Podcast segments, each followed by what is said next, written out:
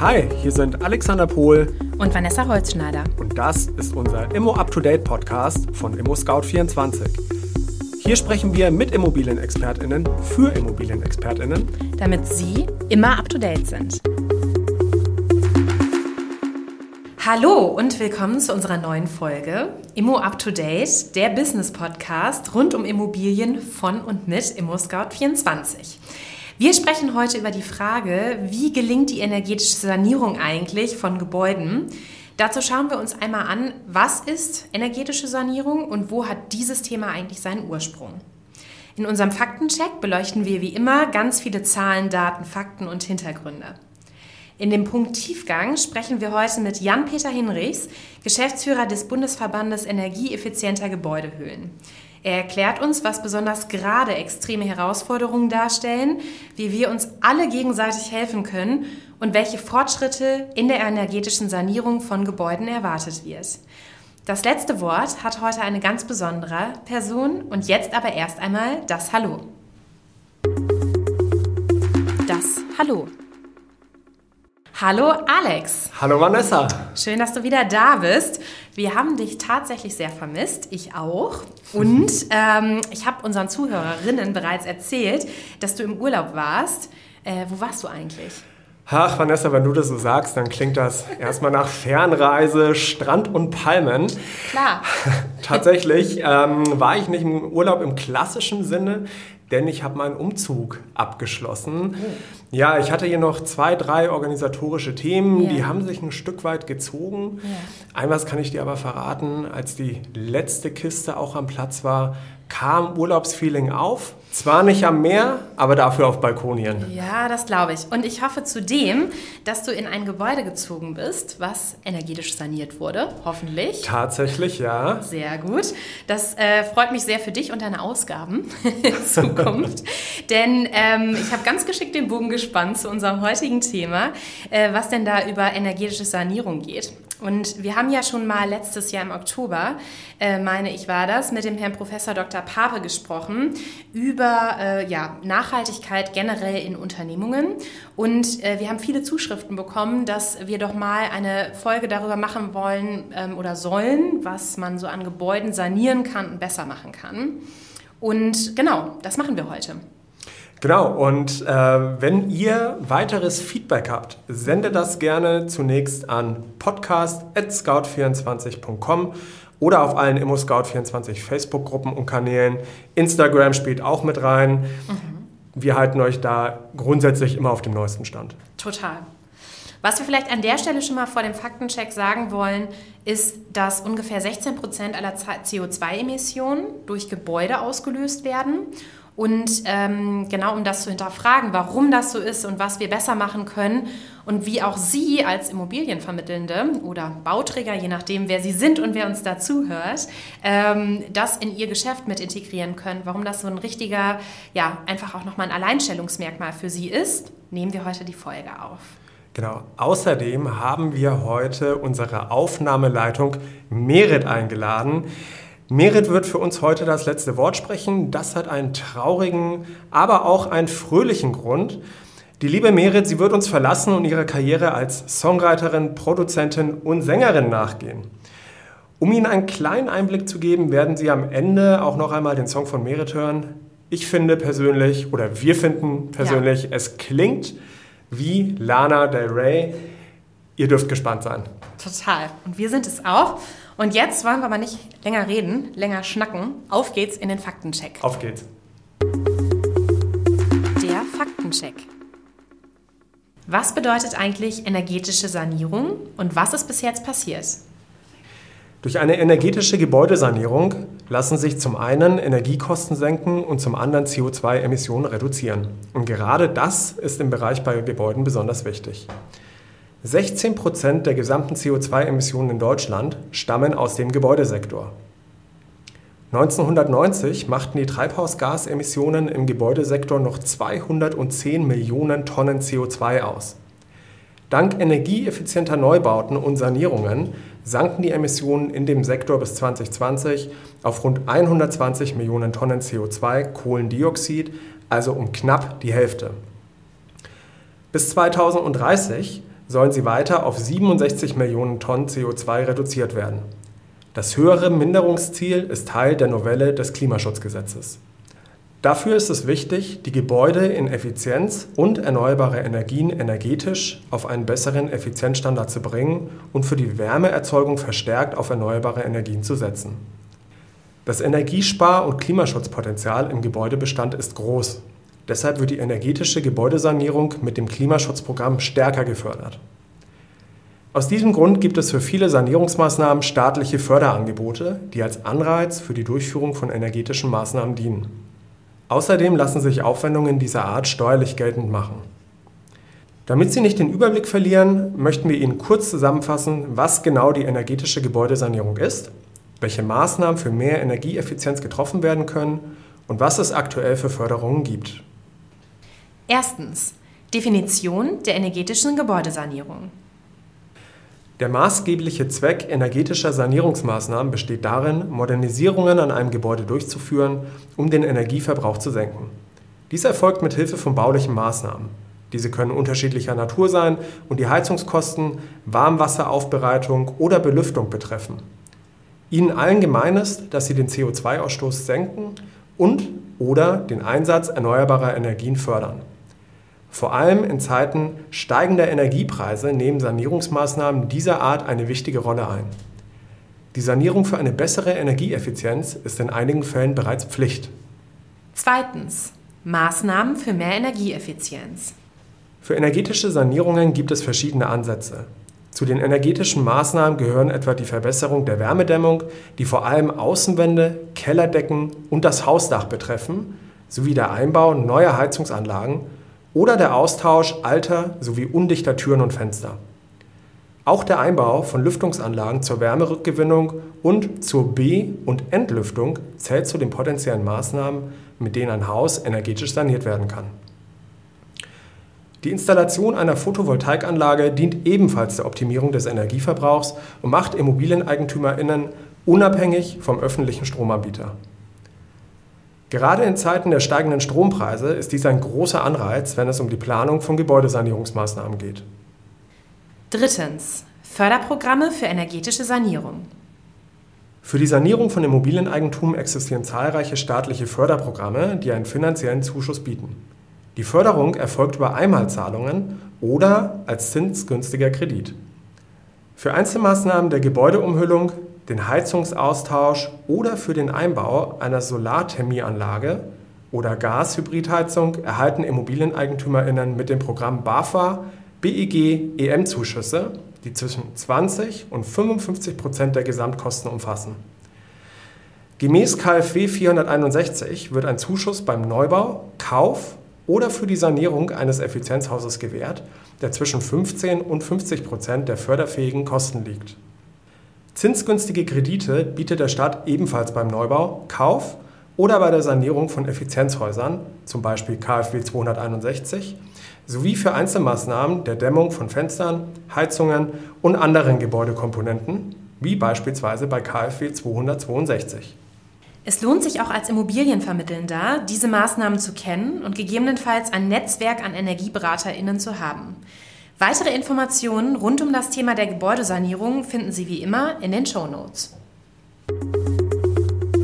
Der Tiefgang. Wir freuen uns heute ganz besonders, Jan-Peter Hinrichs zu Gast zu haben. Äh, Herr Hinrichs ist Geschäftsführer seit 2016 der BUWEG. Ähm, er erklärt uns gleich bestimmt, was das bedeutet. Und gestaltet dort vor allen Dingen die politische Arbeit, ähm, hat ein, eine sehr große Beziehung zur Wirtschaft und ist ein absoluter Experte im Bereich energetische ähm, Gebäudesanierung. Ähm, er hat den Master of Engineering und ist im Bereich der Holztechnik zu Hause, denn er er ist ausgebildeter Zimmerer. Ähm, Herr Hinrichs, schön, dass Sie da sind. Ja, hallo. Hallo. ähm, ich hoffe, ich habe das jetzt alles so richtig ausgesprochen und habe Sie richtig vorgestellt, aber vielleicht erklären Sie noch mal ganz kurz, was ist eigentlich die BUWEG und was macht die so? Ja, die BUFEG. Also, ähm, der Bundesverband Energieeffiziente Gebäudehülle ist ein Verband oder ein Zusammenschluss von allen Gewerken an der Gebäudehülle von Herstellern von Steinen, Fenstern, wie eben halt Wärmedämmverbundsystemen oder eben halt Verbänden der Dämmstoffindustrie. Also alles, was sich rund um die Gebäudehülle dreht, ist bei uns eigentlich vertreten und ähm, wir arbeiten eben halt politisch, um eben halt das Thema Gebäudehülle nach vorne zu bringen und die Wichtigkeit ähm, ja, zu zeigen. Mhm. Und als äh, Geschäftsführer des Bundesverbandes haben Sie natürlich vielseitige Aufgaben. Mitunter gehört ja zu einer Ihrer Aufgaben, Studien durchzuführen. Eine wollen wir heute besonders hervorheben. Sie haben letztes Jahr eine Studie durchgeführt, die belegt hat, dass die meisten Deutschen die CO2-Einsparpotenziale von Gebäuden komplett unterschätzen.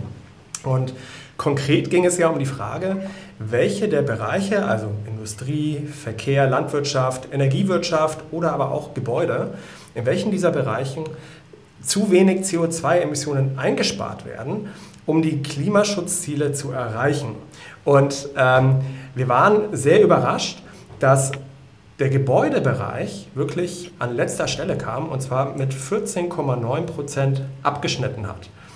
Damals haben Sie, Herr Hinrichs, von Politik und Wirtschaft gefordert, mehr darauf aufmerksam zu machen. Was ist da in der Zwischenzeit passiert? Ja, das ist tatsächlich für uns auch sehr verwunderlich gewesen. Also, dass ähm, das Gebäude hier so wenig ähm, an Bedeutung hat, ähm, das war schon ein bisschen bedauerlich. Ähm, wir haben das natürlich vor der Wahl nochmal angeprangert, haben gesagt, äh, dass das Gebäude sehr, sehr viel mehr in den Fokus gerückt werden muss. Das mhm. ist ähm, zu Teilen auch äh, passiert. Ähm, nicht unbedingt wegen unserer Forderungen, aber vielleicht wegen der Rahmenbedingungen, die sich doch stark geändert haben. Einerseits natürlich, dass das Thema des Krieges uns jetzt äh, mit den höheren Energiepreisen ent, äh, entgegengeschwappt ist. Ähm, des Weiteren ist es eben halt auch so, dass wir natürlich durch den Regierungswechsel jetzt eine Partei auch mit an der Regierung haben, denen das schon mehr bewusst war als der Vorgängerregierung.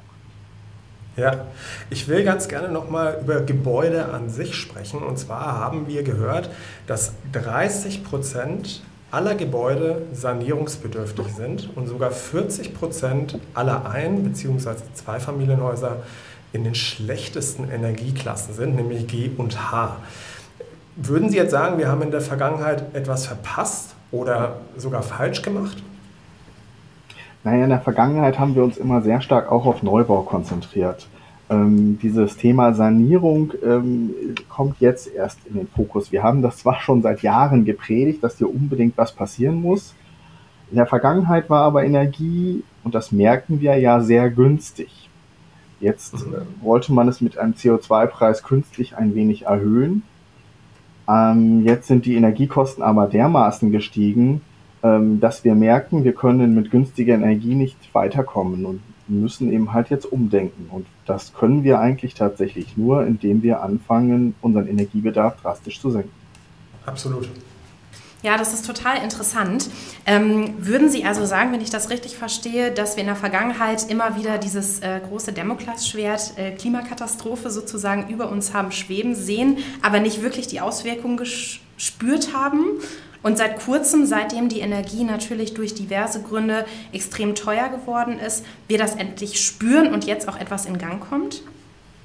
Ja, das hoffe ich sehr.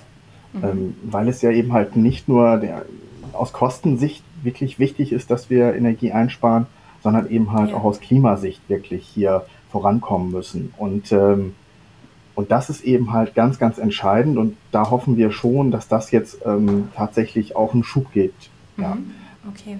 Ähm, ich will jetzt nicht hier alle mit Studien zu bomben, ne? das ist ja auch nicht unsere Intention, aber ich finde auch eine weitere Studie, die Sie in Auftrag gegeben haben, die super interessant ist, ähm, untersucht die Auswirkungen von Preissteigerungseffekten auf die energetische Sanierung, ne? die genau das untersucht hat. Wollen Sie das vielleicht mal oder können Sie uns das mal ganz kurz zusammenfassen, was dabei rausgekommen ist?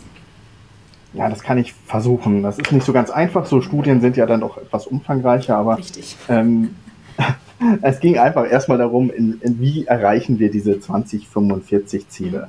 Und ähm, wir haben im letzten Jahr gemerkt, ähm, im November noch, da war der Krieg noch sehr fern, den wir jetzt äh, in der Ukraine haben, äh, dass wir doch äh, massive Preissteigerungen auch im Gasbereich erleben. Und äh, zu dem Zeitpunkt waren wir ähm, bereits an der ähm, Obergrenze des vom BMWI immer ähm, kalkulierten Pfad der Kosten für 2030 für Energie. Ähm, das war dann der Zeitpunkt, wo wir uns natürlich die Frage gestellt haben, hm, wenn jetzt die Energiekosten so stark steigen, was bedeutet das eigentlich für die Gebäudesanierung? Ähm, ist es dann so, dass Sanieren sich noch mehr lohnt als vorher? Und darum haben wir diese Studie in Auftrag gegeben und es ist so, Stu ähm, Sanieren lohnt sich umso mehr, aber eben halt auch im Dreiklang. Das möchte ich auch immer so sagen, dass das ganz, ganz wichtig ist. Es ist eben halt immer die Verbesserung der baulichen, des baulichen Wärmeschutzes, der Einsatz in effizienter Anlagentechnik mit gleichzeitig möglichst emissionsarmen Energieträgern. Mhm. Das ist wirklich wichtig und wenn man jetzt wirklich nicht mehr nur emissionsarm, sondern eigentlich emissionsfrei werden wolle, dann muss man eben halt dafür sorgen, dass wir eine hundertprozentige erneuerbaren Rate haben. Das ist mhm. eben halt ganz wichtig. Weil bei derzeitigen, bei dem derzeitigen Strommix ist das halt noch nicht so, dass wir das so erreichen können. Okay. Und ähm, mhm. genau, das war so der, der, die Quintessenz unserer Studie. Herr Henrichs, darf ich da nochmal fragen? Man liest ja überall Lieferengpässe, gestiegene Materialkosten. Ja, ähm, wie, wie, realistisch ist das denn, dass man jetzt damit anfängt, ähm, das Gebäude energetisch zu sanieren? Würden Sie sagen, dass gerade vielleicht private Haushalte jetzt nicht noch ein Stück weit abwarten sollten, das Ganze von der Seitenlinie beobachten, bis sich vielleicht auch wieder die Preisspirale etwas entzerrt hat? Oder würden Sie sagen, nein, wir müssen jetzt gemeinsam handeln, damit wir, diesen, damit wir auch gemeinsam diese Klimaziele erreichen können? Was würden Sie da empfehlen? Wie ist da Ihre Einschätzung? Naja, also wenn wir tatsächlich das Ziel 2045 erreichen wollen, dann haben wir leider keine Zeit mehr, großartig darauf zu warten, dass sich äh, Preise in irgendeiner Weise regulieren. Und das, was man auch weiterhin im Hinterkopf halten muss, ist, ähm, es ist nicht nur, dass wir sanieren, um Energie zu sparen, dass wir Klimaziele zu erreichen wollen, wo wir, worüber wir uns ja verständigt haben, sondern was auch entscheidend ist, ist, dass wir, wenn wir derzeit nicht sanieren und eben halt die Gebäude in den schlechtesten Energieklassen halten, dass wir dann auch einen massiven Wertverlust der Gebäude erlangen. Das ist noch ein ganz, ganz wichtiger Punkt, der sehr, sehr häufig sehr unberücksichtigt wird.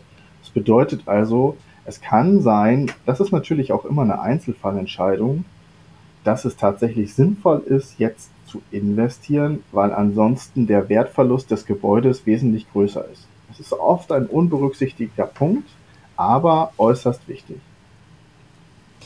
Ja, ähm, das ist auf jeden Fall ein ganz relevanter Punkt und ich glaube, dass wir da später noch mal ganz kurz drauf eingehen, also auf den Immobilienwert, der dann natürlich zunimmt.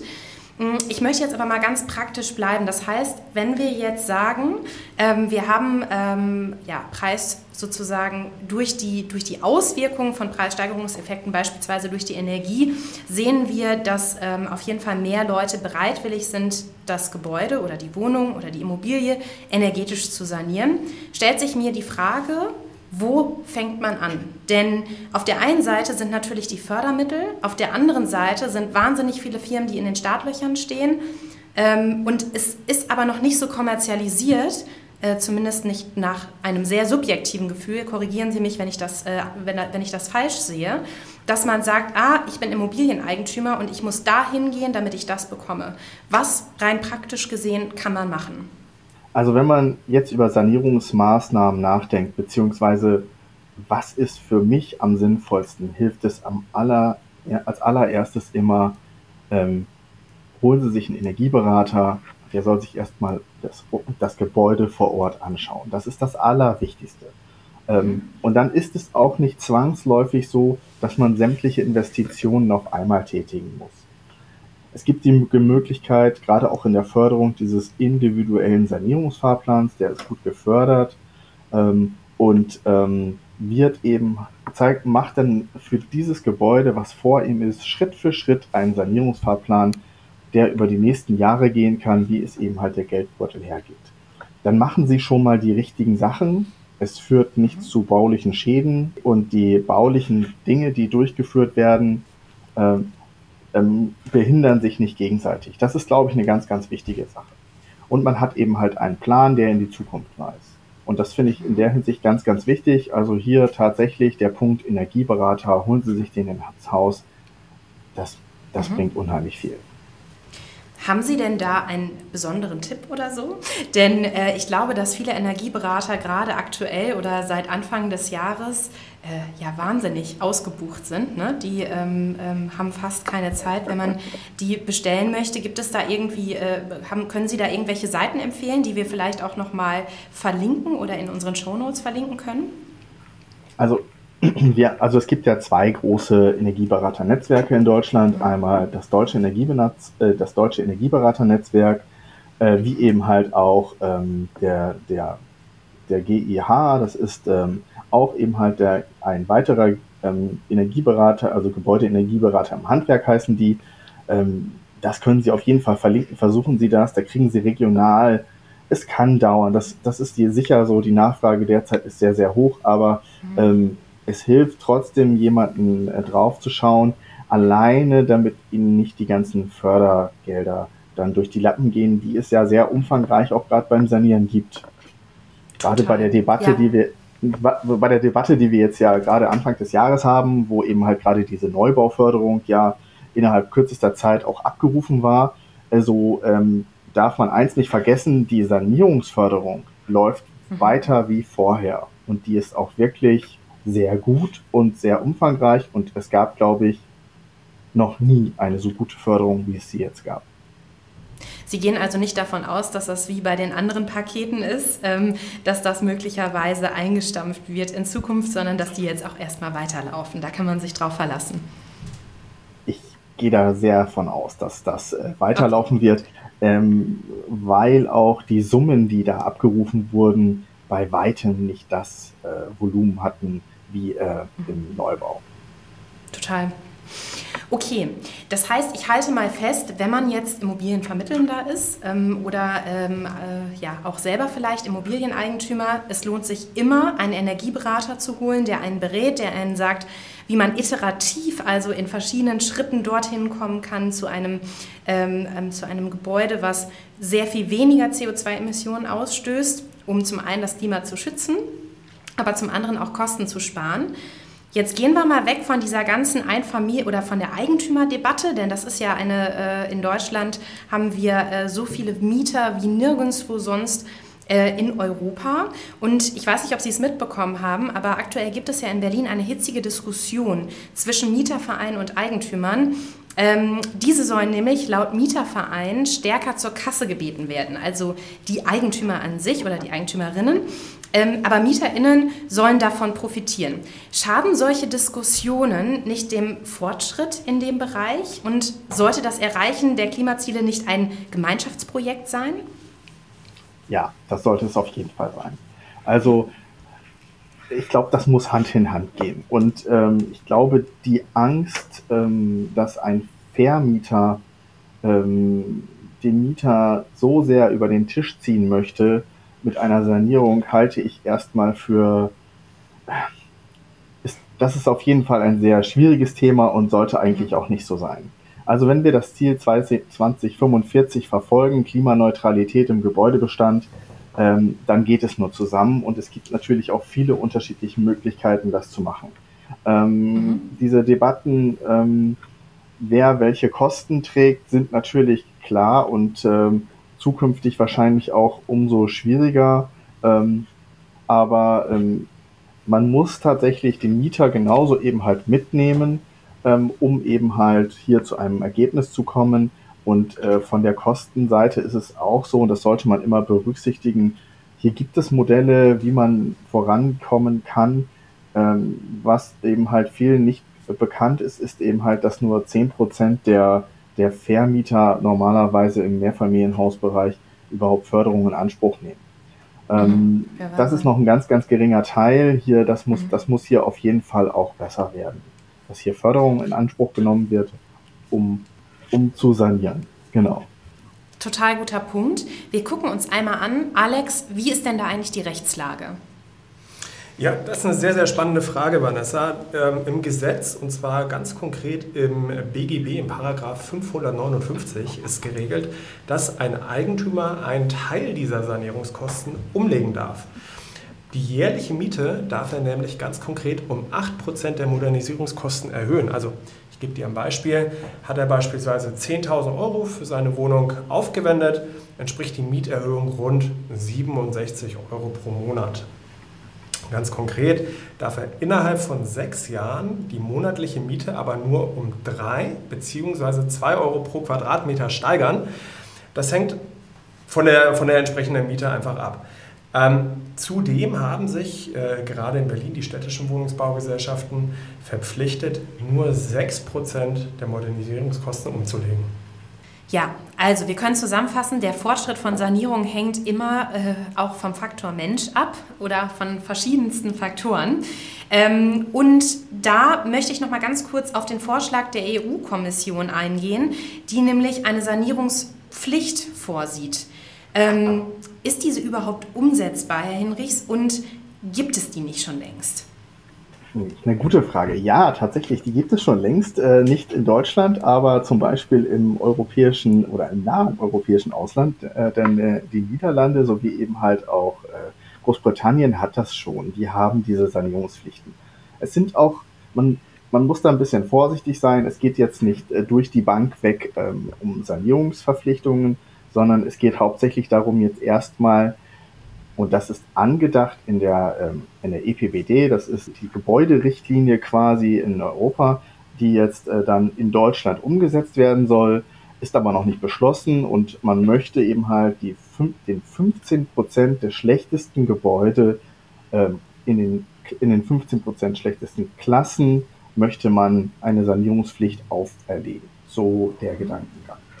Das ist sicher auch gar nicht schlecht, weil da reden wir tatsächlich über wahre Energieschleudern. Das muss man einfach mal so sagen. Ähm, das sind die Gebäude, wo ich vorhin es auch schon mal erwähnt habe. Das sind diese ähm, Klassen G und H jetzt. Das müsste man sich noch, würde wahrscheinlich sich nochmal neu aufteilen. Ähm, mhm. Aber das sind eben halt auch die Gebäude, die dann halt auch sehr stark und schnell an Wert verlieren. Und dann sind wir wieder in diesem Kreislauf, dass ähm, das eine ganz, ganz große Problematik ist, dass der Wertverlust wahrscheinlich dann eine Sanierungspflicht übersteigen würde. Es ist doch nicht so, dass man dann gleich in den, äh, in den, ähm, in den Gebäude, die Gebäude dann ähm, in ähm, eine Klasse ähm, A oder B verfrachten müsste, sondern es würde in die nächst höhere reichen. Das ist meiner Meinung nach aber nicht empfehlenswert. Man sollte tatsächlich versuchen, in eine sehr viel bessere und höhere Klasse hineinzukommen, um eben halt ähm, von den Kosten bis 2045 nicht nochmal investieren zu müssen, sondern das bei einer einzigen Investition zu halten. Gerade eben halt im Hinblick auf Gebäudehülle. Bei der Technik mhm. sieht das anders aus. Da kommt meistens nochmal ein zweiter Zyklus hinzu. Verstehe. Das sind natürlich alles sehr wertvolle Informationen, Herr Hinrichs, äh, die Sie uns hier mitgeben und auch den Hörerinnen und Hörern. Ähm, wie transportieren Sie als Verband eigentlich diese Informationen an den Markt? Also welche Rolle nimmt der Bundesverband Energieeffiziente Gebäudehülle in diesem wirklichen dynamischen Umfeld eigentlich wahr? Ja, wir versuchen natürlich ähm, unser Wissen und das, was wir an Kompetenz haben, ähm, an die Politik zu transportieren und äh, sie eben halt mit Studien eben halt zu unterstützen, ähm, in ihren Entscheidungen Themen zu berücksichtigen, die eventuell auch schon in der Zukunft sind. Also wir versuchen das tatsächlich sehr stichhaftig, sehr wissenschaftlich herüberzubringen. Ähm, daher haben wir auch eine ganz große Anzahl an Studien schon bereits in der Vergangenheit gemacht. Das machen wir auch zum Großteil nicht alleine, sondern auch mit vielen anderen zusammen. Ähm, und äh, da ist schon ein ganzer Blumenstrauß herausgekommen, ähm, wo man tatsächlich dann auch sich, wo man auch gute Empfehlungen raus ableiten kann. Mhm. Vieles wird ja auch kontrovers diskutiert. Wie stehen Sie jetzt als Verband konkret zur CO2-Bepreisung? Also was genauer sollte man hier beachten? Ja, die CO2-Bepreisung jetzt, wie sie jetzt äh, stattgefunden hat, äh, die gab es in der Vergangenheit auch schon. Jetzt äh, reden wir ja hauptsächlich ähm, um den die CO2-Bepreisung im Gebäudebestand, also die, quasi das, das neue BEHG.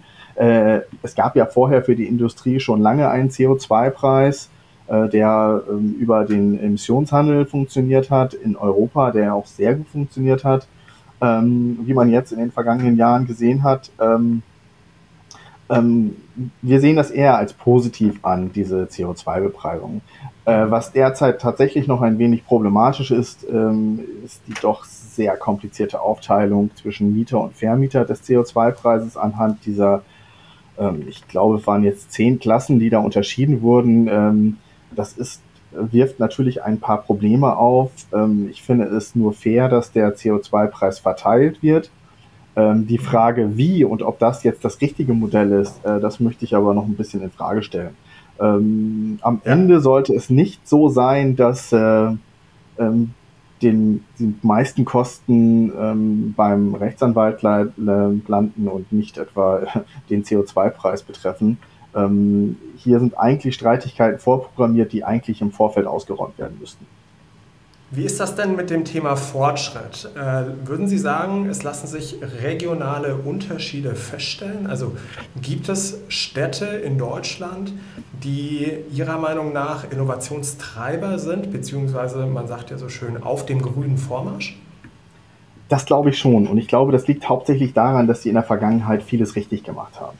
Mhm. Ähm, einer, und ich möchte da gar nicht von einzelnen Städten reden. Wir haben zwar letztes Jahr ähm, eine eine Erhebung gemacht und haben eben halt auch mit ImmoScout ähm, mal erhoben, wo sind die effizientesten Städte. Da ist dann letztes Jahr Offenbach äh, rausgekommen ähm, im Ranking. Ähm, das ist eine Stadt in auch Hessen. Ganz spannend. Ähm, ja, finde ich auch. Und äh, was ich auch ganz spannend daran fand, ist eben halt, ähm, also bei Hessen weiß ich es auch sehr ganz ge sehr genau, äh, die sind halt auch äh, in Hinblick auf Frankfurt war auch unter den ersten fünf und das hat mich auch nicht verwundert, weil die in der Vergangenheit schon sehr, sehr viel gemacht haben haben sich sehr angestrengt, haben strenge Vorgaben gegeben, äh, damit eben halt Gebäude saniert werden. Die haben, das sind wahrscheinlich jetzt die glücklichsten Menschen, also wenn, wenn, weil die haben diese ganze Preisproblematik, ähm, die wird natürlich dadurch stark gedämpft, also energiepreistechnisch.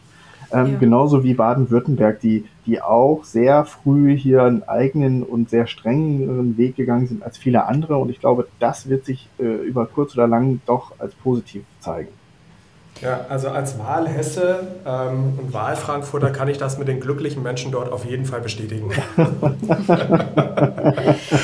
Aber mal eine ganz andere Frage dazu.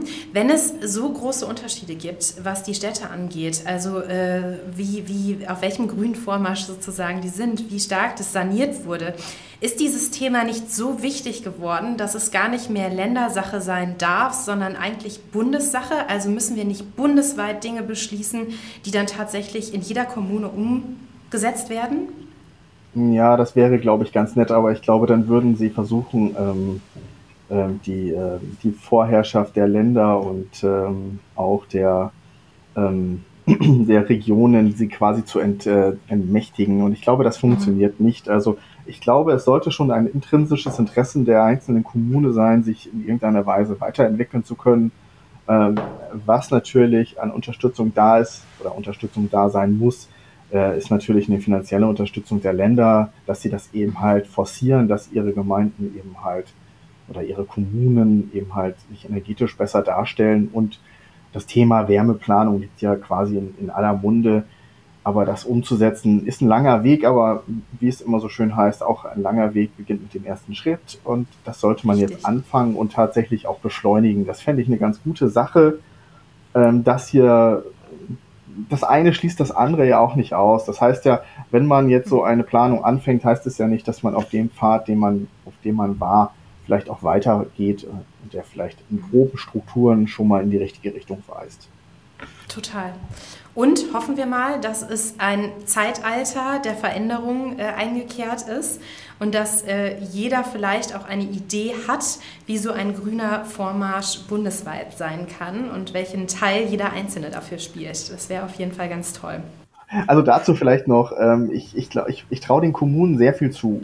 Äh, Im Grunde genommen sind das die Personen, die wirklich auch Klimaschutz umsetzen, nicht nur können, sondern tatsächlich umsetzen müssen. Und äh, das sind quasi diejenigen, die vor Ort die Regeln machen. Und was wir in Deutschland ja sehr wenig haben und was der Bund ja auch ausgelagert hat, ist ja das Thema Vollzug. Also vielleicht müssen wir doch öfter mal schauen, was gemacht wird, um eben halt auch bessere Gebäude zu bekommen.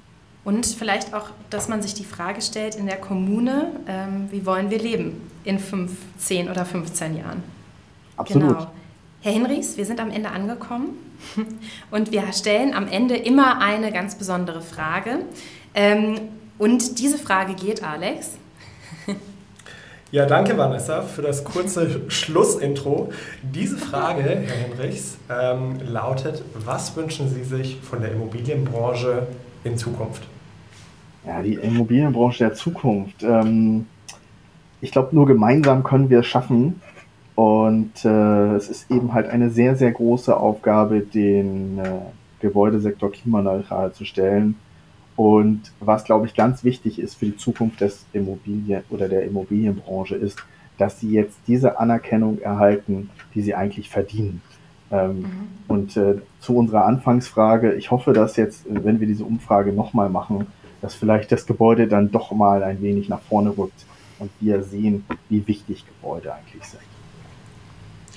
Vielen Dank für dieses schöne Schlusswort und auch Ihre Einschätzungen.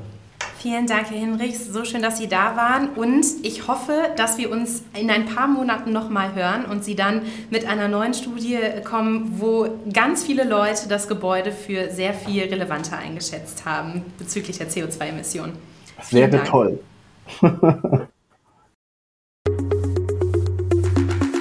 das letzte Wort. Erst einmal möchte ich mich bedanken, die Möglichkeit zu haben, heute das letzte Wort zu sprechen. Ich hatte eine wunderbare Zeit hier im Podcast-Team von Immo Up to Date und durfte sehr viel lernen.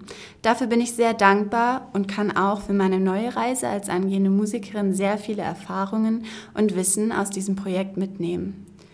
Heute möchte ich mich einerseits von meinem Team und Ihnen als ZuhörerInnen verabschieden und andererseits die Chance nutzen, einen Bogen von meiner Musik zu einem wichtigen Thema hier im letzten Wort zu spannen.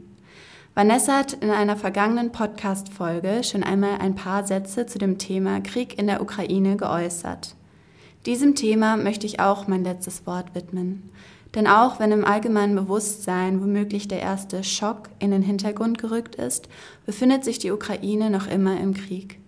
Noch immer empfangen wir tagtäglich Geflüchtete in Deutschland, nicht zuletzt am Hauptbahnhof hier in Berlin. Durch eine familiäre Verbindung weiß ich, wie schwer es teils für Familien und auch Einzelpersonen ist, ohne Verwandtschaft in Deutschland eine Unterkunft zu bekommen und Anschluss zu finden. ImmoScout24 hat dafür eine Seite errichtet, über die geflüchteten Menschen schnell und unkompliziert eine Unterkunft vermittelt werden kann. Jeder kann sein Angebot ganz einfach bei ImmoScout24 veröffentlichen. Das Inserat kostet nichts und ist in wenigen Schritten erstellt. Sie finden alle Informationen dazu auf unserer Seite Hilfe für die Ukraine, die wir auch nochmal in den Shownotes verlinken. Gleichzeitig möchte ich in diesem Zuge aber auch an Sie appellieren, nicht die zahlreichen anderen Menschen außer Acht zu lassen, die tagtäglich auf der ganzen Welt ihr Zuhause und ihre Heimat verlassen müssen oder sogar im Krieg leben. Menschen, die nicht im gleichen Maße mit offenen Armen empfangen werden und auf sich alleine gestellt sind. Davon handelt auch mein Lied Everybody Cannot Live welches ich im März geschrieben und veröffentlicht habe. Es behandelt verschiedene Fragen, die ich mir im Zuge dieser drastischen Entwicklung in Europa gestellt habe. Warum ist Frieden ein Privileg, was nur einer bestimmten Gruppe an Menschen zusteht? Warum werden Opfer eines Krieges scheinbar nach Herkunft und Hautfarbe selektiert, wenn es um Solidarität geht? Und ist es nur eine Frage der Zeit, dass auch wir in eine derartige Kriegssituation gebracht werden? Vielleicht fühlt sich die ein oder andere Person auch von dem Lied angesprochen und kann Trost darin finden. Ich danke Ihnen vielmals fürs Zuhören und verabschiede mich hiermit. Ihre Merit oder auch Merit. Das war unser heutiger Immo Up to Date Podcast von ImmoScout24. Vielen herzlichen Dank für das Zuhören. Ich hoffe sehr, dass es Ihnen gut gefallen hat. Abonnieren Sie bitte unbedingt unseren Podcast, empfehlen Sie uns weiter und geben Sie uns auch gerne ein Feedback an folgende Mailadresse: podcast@scout24.com freuen uns auf Sie und bis zum nächsten Mal, wenn es in 14 Tagen wieder heißt Immo Up to Date mit Immo Scout 24.